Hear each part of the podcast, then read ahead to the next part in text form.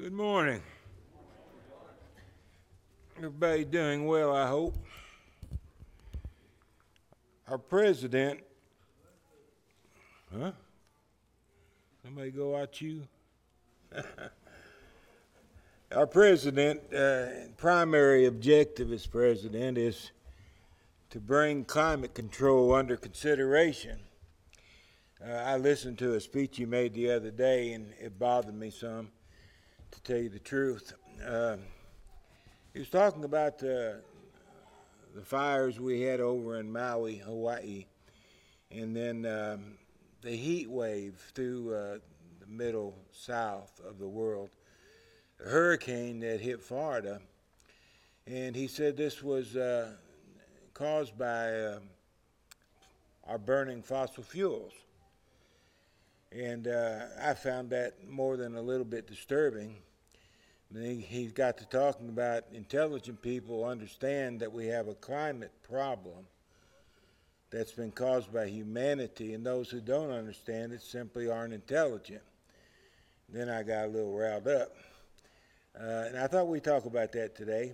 You know, a lot of people over this climate stuff uh, are having a lot of problems uh, mental anguish and such things. Uh, right now, there's a lot of young people, uh, married people, who won't have children because they're not going to bring tre- children into a world that's doomed in the next few years. Um, a lot of people uh, are having uh, mental problems. There was a woman on television and she said every time she looked at her 10 year old boy or thought about him, uh, she would start weeping. And it would cause her to cry for the next day or two because of the great fear she had that uh, her child um, wouldn't be able to survive the, the coming doom. The, the climate thing has been taken to the level of um, we're going to destroy the world in X number of years. It's been going on for a long time. First time uh, I ever remember hearing about the world coming to an end because of fossil fuels was it was supposed to end back in 89. And it seems like just every couple of years the world was coming to an end. I know for a while the magic number was 12 years. John Kerry, uh, he's uh, one of Biden's cabinet members, uh, he's big on the 12 year and it's all over speech. I realize that it does you know, people contribute a lot of money to this uh, this climate thing. Uh, 1.9 trillion dollars with a T was earmarked uh, for climate control, tax dollars, and uh, a lot of people contribute extra monies trying to solve this problem. Um, I hope nobody here suffers with such thoughts of those um, those nightmarish tales that uh, we're told by those who are supposed to know what's going on. I want to talk a little bit about it, and let's see what we can figure out. These natural disasters, is this from heaven or is it of men? Did we cause it, or is this just the way the, the world has been designed? Jesus, uh, the Son of God, is referred to as the one who made the worlds, and even now it is he who upholds all things by the word of his power. Jesus Christ created everything that exists, and in addition to that, he sustains it day by day. When you listen to politicians talk, it almost sounds like th- this is in the, the hands of men controlling these matters. It's almost as though the insinuation is that Christ isn't doing a very good job, and men are going to have to take control and make the world a better place to live. Uh, Jesus is in charge. And as a Christian, I find great relief from that knowledge because I know He has the power to sustain the world, and He shall. In 2 Peter chapter 3 and verse 10, what was read a few moments ago, He's not only the Creator, the day of the Lord is going to come as a thief in the night, in which the heavens will pass away, everything above us, with a great noise. The elements will melt with a fervent heat. Both the earth and the works that are in it shall be burned up. Jesus is not only the creator of everything that exists, he's also the destroyer of everything that exists. From just a couple passages, what we learn about Jesus simply, he created the world, he sustains the world, he destroys the world. Point, it's his world. He's the one in charge, not us. He's the one in charge. I think we should be kind to our environment. Don't misunderstand me. I don't believe people are going to destroy the world. I do believe oil was put in the ground for a reason, and I do believe we found a good use of that oil. I like to drive and get around.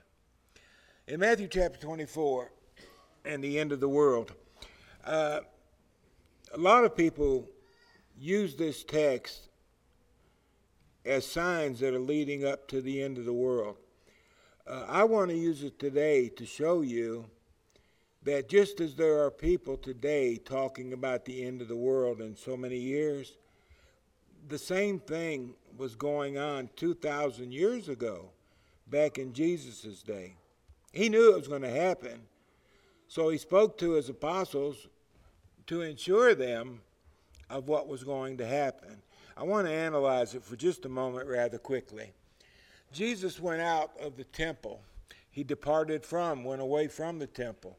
His disciples came up to show him the buildings of the temple. The temple was a glorious place.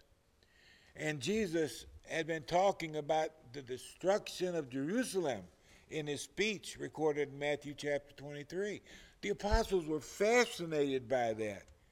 And as they came out of the temple and all the buildings around, Lord, look at these buildings. Look how massive they are. Do you mean to say that all these things are going to tumble down to the ground? It was incredible. And they were having a hard time accepting that. How could this be? This was the house of God. And they didn't understand. Well, Jesus said to them, Do you not see all these things? Look around.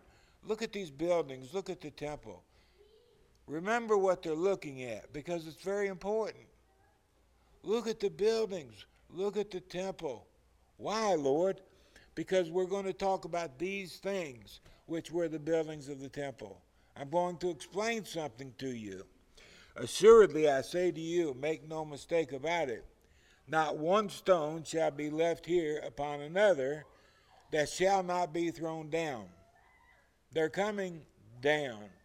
They didn't know it at the time, but we know with 2020 hindsight that just 40 years later, the prophecy of our Lord came true. The Romans not only conquered Jerusalem, they took turning plows and turned the ground over. They absolutely destroyed it, except for the Wailing Wall. It survived. Now, they went up on the Mount of Olives, and as he was sitting there resting before they finished their journey, the disciples came to Jesus privately and they were they're, they're talking to him. We, we got a question. Tell us, when will these things be? What will be the sign of your coming and of the end of the age? Now let's analyze the question quickly. Number one, when will this happen?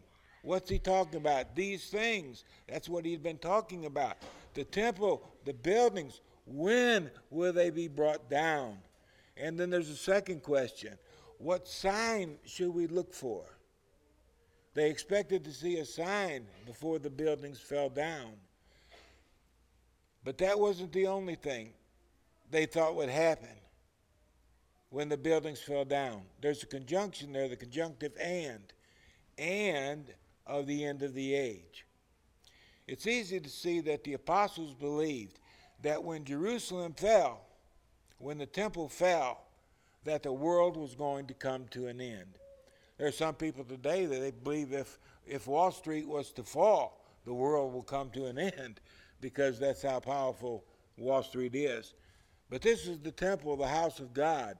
When the house of God is brought down low, they surely believed that the world was going to come to an end. So they asked two questions Lord, when will this happen? Number two, what sign will precede the fall of it? But they were mistaken. Because as we know, Jerusalem fell in 70 AD. The temple was brought down low. 40 years after Jesus made this prediction, and the world hasn't ended. So the destruction of Jerusalem, the end of the world, are not one stupendous event, they're two events. So when Jesus answered their question, he answered it two times. The first, he asked, When will Jerusalem fall? He's going to answer that.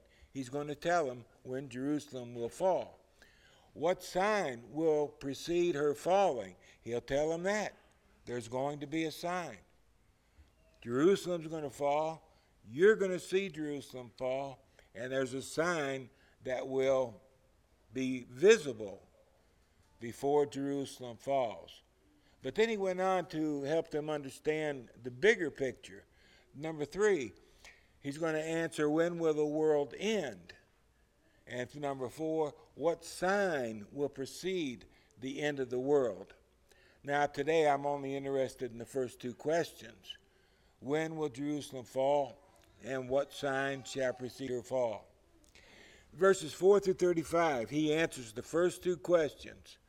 And then with verse 36 through chapter 25, verse 41, he answers the second two questions. But relevant to our study today is the first. Take heed. That's the first thing he said. Take heed. Be on your toes. Be on your guard. Beware lest somebody deceive you. There's going to be people that's going to tell you stuff that's not true. Make sure you know who they are and what they're teaching. Otherwise, you'll be deluded into believing a lie. Many are going to come in my name saying, I am the Christ, and they will deceive many. Many is going to take the position that they have the power of the Christ, and they're going to make certain predictions, certain prophecies. The world will come to an end. Jerusalem will come to an end. And they'll tell all about how it's going to happen. Take heed lest you believe the lie. He's going to tell them what false signs to look for. They're going to give you signs. These signs aren't true. They're making them up. What's going to happen, Lord? You will hear war and rumor of war. See that you be not troubled. Why? These things happen. But the end, the end is not yet. What other signs will there be? Well, nation will rise against nation and kingdom against kingdom. There will be famines, pestilences, and earthquakes in various places. And historians documented that between the years 30 and 70 AD, there were many, many earthquakes in the Palestinian area. That wasn't the norm, so to speak, in the past. There were always earthquakes, but at this particular time there were many, many more earthquakes. All these, he said, are the beginning of sorrows. These signs indicating that the end is near, he said, this is just the beginning. It's not the, a sign of the end, but the beginning. He went on to say, You will be hated by all nations for my name's sake. They believed Jesus, they didn't believe everything else, and because of it, they were going to be hated. Many will be offended. They'll betray one another. They'll hate one another. Many false prophets will rise up, and they will deceive many. Because lawlessness will abound, the love of many will go crow. But he who endures to the end, that person will be saved. The person who is not duped by all the lies that are going to be told, that's the person that's going to be saved. Why? The person that's not duped by the lies is the person who put his confidence in the Jesus. I believe what Jesus says. And if somebody contradicts Jesus, then I'm not going to pay attention to it. The word endures is the powerful word here, able to overcome all the deceptions that they're going to have to deal with. These are the survivors when it comes to the destruction of Jerusalem. Jesus is coming back for you. Okay? You're not going to be destroyed by fossil fuels because the world comes to an end. Jesus is coming back for you. In Matthew 24, 36 and 7, of that day, the end of time. They asked the question, when will it be? What will be the sign? That day, he's already discussed the fall of Jerusalem. That day, the end of time, no one knows, not even the angels of heaven, but my Father only. John Kerry's wrong. He doesn't know the end will be in 12 years, but he's been saying it since the 1980s. He doesn't know. Joe Biden doesn't know. All these experts around the world, they don't know. It's not their world. They're not sustaining the world. The Son of God is. And it's within His power to determine the time when the world will come to an end. It will come to an end. But it's not going to be because of fossil fuels, it's because Jesus of Nazareth is coming back and he'll destroy the earth himself. He said it's going to be like it was in the days of Noah. Nobody's going to be expecting it. You're not going to be looking for the world to end. It's going to be a typical day. It's going to be a day much like today. Nobody's looking for the world to end today. That's not what we do. We, we think it could, but we don't think it will. We're making plans for tomorrow, for next week. We're living life normally. Jesus said, when I come back, it's going to be just like that. Just a regular old day, much like today. This is how the coming of the Son of Man will be. Watch, therefore, for you do not know what hour your Lord is coming. Because we don't know, we're careful not to be bogged down in sin. I'm not really looking for the Lord today. I know He could come. I wish He would come. But, yeah, I have no idea. I don't really expect it. But he could come. So I'm going to be good. I'm going to do my best to avoid sin and walk with him today, just in case. Today is the day he comes back. The Lord manipulates nature at will, and this is something unbelievers don't accept, probably never even think about. Uh, I know some people say they're believers, but they're not, not really. Uh, they don't know God. They don't know what God does. And because of that, they draw conclusions that are simply incorrect. Throughout history, God has manipulated nature for his own purposes, for his own reasons. It's not something new, it's something very, very old. The Lord can manipulate nature to demonstrate that he's angry. He does that, you know when God's angry the way human beings are behaving, he can manipulate nature and cause men to suffer incredible pain. For example, in Isaiah chapter 30, verses 30 and 31, the Lord will cause his glorious voice to be heard. He will show the descent pang of his arm with the indignation of his intense anger. You're going to hear the voice of the Lord, Isaiah is predicting. How will we hear the voice of the Lord? He explains. There's going to be devouring fire, with scattering, with tempest, with hailstones. The Lord manipulates the natural elements, He uses them as a way of demonstrating that He's angry with the way people are behaving and it's a warning at the same time that there must be repentance. Or there could very well be the conclusion. He did it many, many years ago, about a thousand BC. It's not new, it's very old. And what about God? He's the same yesterday, today, and forever, is he not? Could not the God that manipulated nature in Isaiah's day do the same thing today? If not, why not? The God I know about is all powerful. He does not change. There's no shadow of turning. And it's not to be mean, it's to cause people to think about what they're doing and what the consequences of it are. We always look at, it, at God as being a hands off person. He's not a hands off person. God is very, very much involved in daily living. And He speaks. He speaks through his actions. For through the voice of the Lord, Assyria will be beaten down. This was the nation in trouble. But so was Israel. Israel would be beaten down first by Assyria. The Assyrians were going to be beaten down second by God through the natural elements. The Lord can manipulate nature to test and increase faith. Caught out in the Sea of Galilee in a storm, the, the, the waves were high, the little boat was about to flip over. The apostles were scared out of their minds. They came to Jesus, who was asleep, and they woke him up, saying, Master, Master, we are perishing.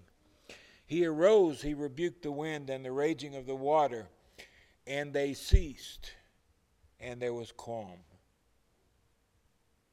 A word from the Son of God, and the sea was calm, and all was well. He turned to them and he said, Where is your faith? Why did you doubt? Why were you afraid? They were in the boat with the Son of God. No harm was going to come to them. Well, yeah, but this is this is a big storm. They don't understand who they're hanging out with. But they will one day, but not today. They were afraid. They marveled, saying to one another, Who is this guy? He commands even the winds and the waters, and they obey him. Who have we fallen in with? Who are we sharing our lives with? They thought they knew Jesus, but they had a lot to learn. And this day they were taught by the disruption of the wind, the water, and the raging sea. And they learned he was the master of the sea. The Lord can manipulate nature to seek repentance, to drive people to repent. And examples found when he worked signs in Egypt. Think of all the things God did in Egypt. There was two, it's a twofold purpose. Number one, he wanted Israel to be released. Number two, he wanted the Egyptians to repent. I know the Egyptians were bad people. I know they treated Israel like dirt. But God wasn't determined to destroy Egypt, He wanted to save Egypt. And the only way He could do that was by bringing them to repentance. So the signs that we see in Egypt were designed, number one, to get Israel released Number two, to bring Egypt down to her knees where she would repent. He turned their rivers into blood and their streams. That's something God did. If God did it then, could He do it today? And if not, why not? Is He lost power? Is He smaller than He used to be? Is he less able than he used to be? I think not. He sent swarms of flies. He ordered the flies to go into Egypt. And the, the flies, they obeyed him. He ordered the frogs, go and do your frogging in Egypt. And they obeyed him. He gave their crops to the caterpillars. They were sent. Their labor went to the locusts. They were sent. He destroyed their vines with hail. No more wine. Their sycamore trees were killed with frost. He also gave up their cattle to the hail, big hail to kill a cow, and their flocks to the fiery lightning. We read the events that took place in Egypt, but do we digest what was actually happening? God commanded everything that happened in Egypt. He wanted Israel to be freed. He wanted the Egyptians to repent. And in order to make that a reality, he did what we read about. He caused the rivers to turn red. It wasn't a natural phenomenon. Nature was interrupted by the power of the divine hand. And he got at least half of what he wanted from the event. The Lord can manipulate nature as a sign to buttress his truths. 1 Samuel 12, 16 through 18. Samuel speaking to the Israelites. They wanted a king. He tried to talk them out of it. They won't listen. So he starts talking again. Now, therefore, stand. I want you to see this great thing which the Lord your God will do right before your eyes. I want you to see the might of the Almighty because He's the one you're fighting against. I will call to the Lord. He will send thunder and rain that you may perceive and see that your wickedness is great, which you have done in the sight of the Lord in asking for a king. He's accusing them of a great sin, but now he's going to prove that they were guilty of it. So Samuel called to the Lord. The Lord sent the thunder and the rain that day, and all the people greatly feared the Lord and Samuel. I wish I had the power to do that, but I don't. Samuel did, and he did. God does, and he did. The question is, does God do that now? Does he create a hurricane? I don't think he creates all hurricanes. I think most hurricanes are just the result of a natural phenomenon. Could he create a hurricane if he chose to do so? Could he set an island on fire if he chose to do so? Could he cause extreme heat throughout the South if that's what he wants to do? Could he cause the atmosphere to cool down and be cooler if that's what he wanted to do? If not, why not? God's not asleep. God's not asleep. He's younger than we are. He's more vibrant than we are. He's more alive than we ever dreamed of being.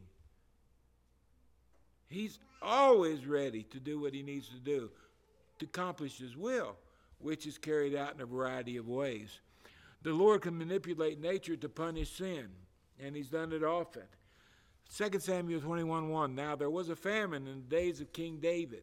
It lasted for three years year after year. And David asked the Lord, Why? Why are we suffering from this great famine? You know the king was asking for the famine to be taken away.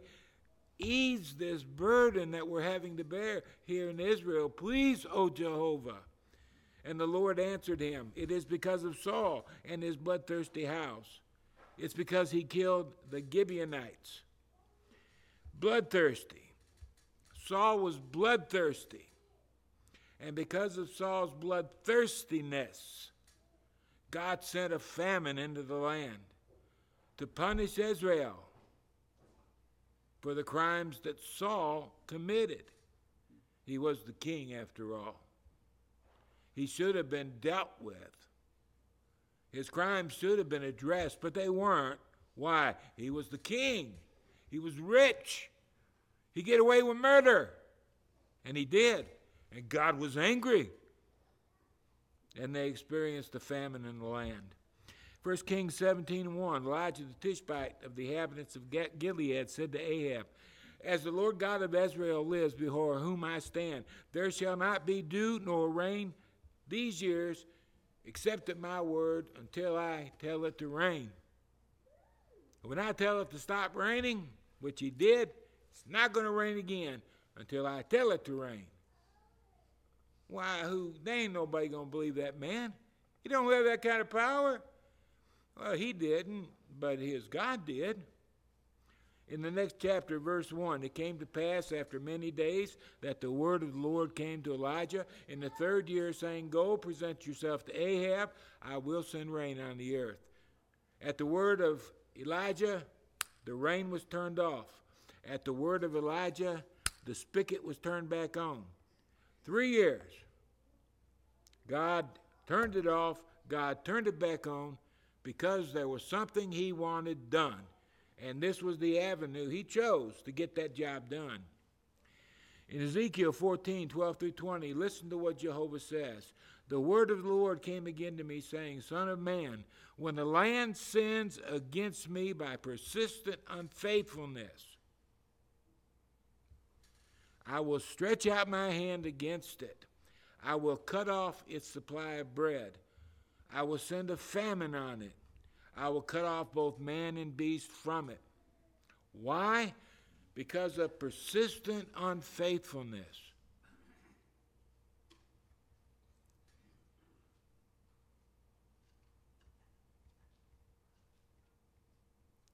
How would we judge our own nation?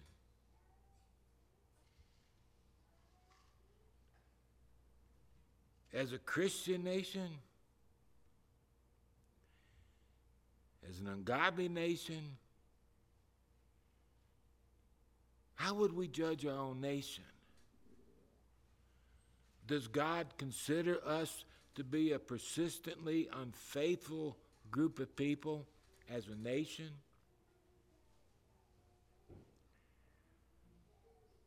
And if so, what could he do?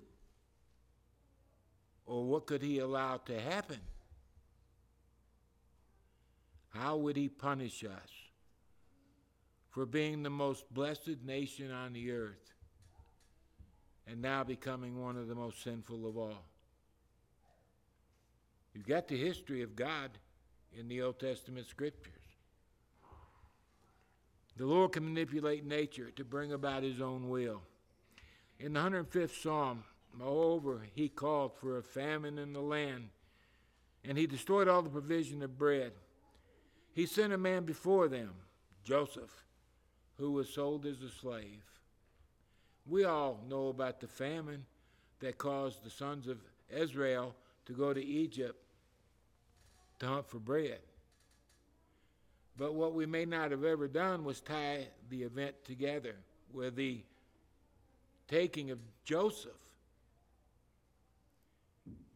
Some 17 years before Joseph was sold into slavery, God determined that there would be a famine in the land.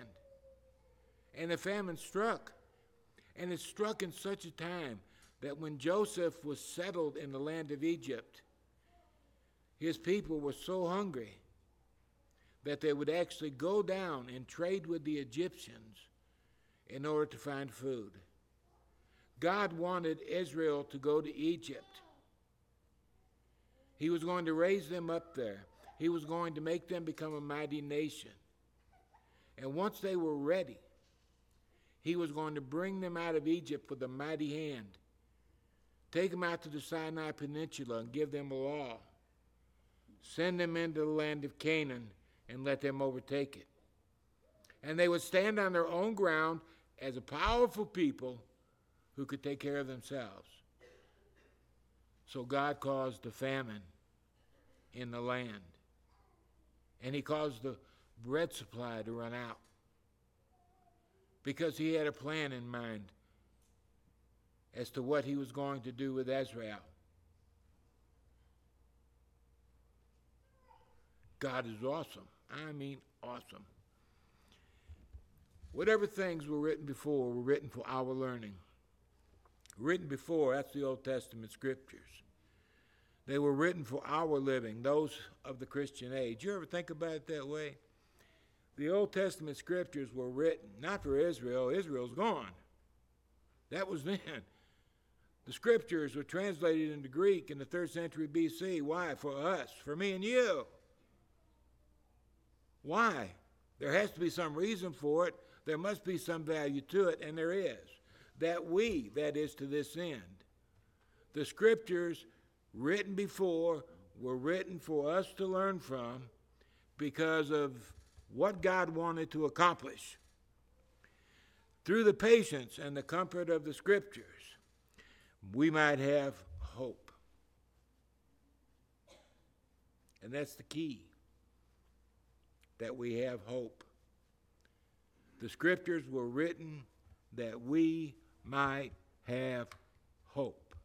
Doesn't matter what's going on in this world. It's not ours. It's not ours. We're going to leave it. We're going to leave it all behind. It's not ours. We try to be good citizens. We try to live right. We try to be an advantage for the nation. But when all things are said and done, we can do this much and then we have hope. I don't worry about this climate stuff. I have hope. My Lord's in charge. I remember one time hearing about a child on an airplane. The airplane was rocking and rolling in a turbulence, big time, bad time. And this woman was scared to death. And she had this little boy sitting next to her. She didn't know who he was, but he was sitting next to her. And she thought if she's scared to death, that child must be scared to death. She tried to comfort that boy. She said, It's going to be okay, son. It's going to be okay.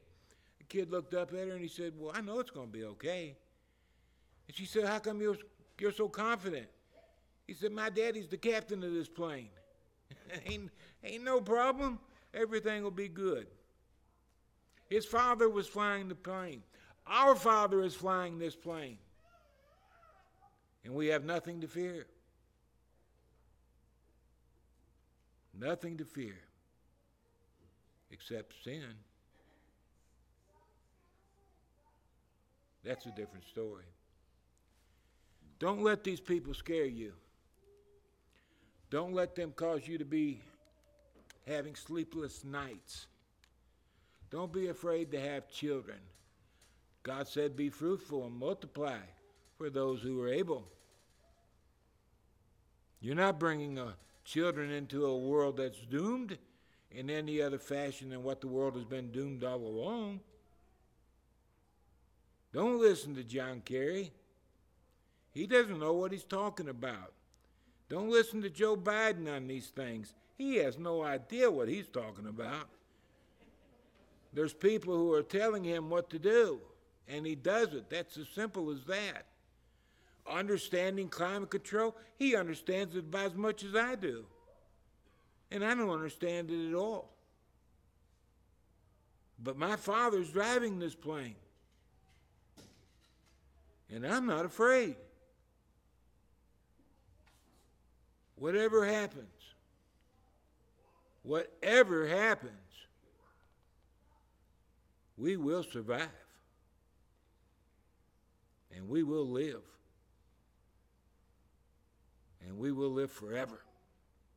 If you're not a Christian, you don't have that hope. Oh, you ought to have that hope. That's a, that's a wonderful, wonderful thing to possess is hope. The hope that God knows you, that He cares about you, that He loves you, and that He's going to take care of you for all your life. Nothing better than hope. When you when you when you when your wife, your mama, your daddy, your child, they pass from this earth. Without hope, you have nothing but pain and misery and agony. But with hope, you can stand at anything. Not that it'd be pleasant, but you know that there's a great day coming. There's a better day coming. David said, I've lost my son today, but I'll see him again in the sweet by and by. Without hope, we have nothing. Nothing but darkness and fear. And we got to listen to these men who's going around talking about stuff they don't know anything about. Trust Jesus. Trust the one who's got the controls in his hands. And pay little attention to the rest.